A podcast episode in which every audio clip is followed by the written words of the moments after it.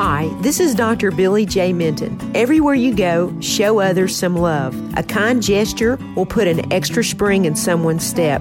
We're all responsible for our words and actions, so make them positive. Ephesians 4, verse 32 says, Be kind and compassionate to one another, forgiving each other just as in Christ God forgave you. To learn more about our ministries, please visit our website at blueridgemoments.com. This is Dr. Billy J. Minton. God bless and bye for now.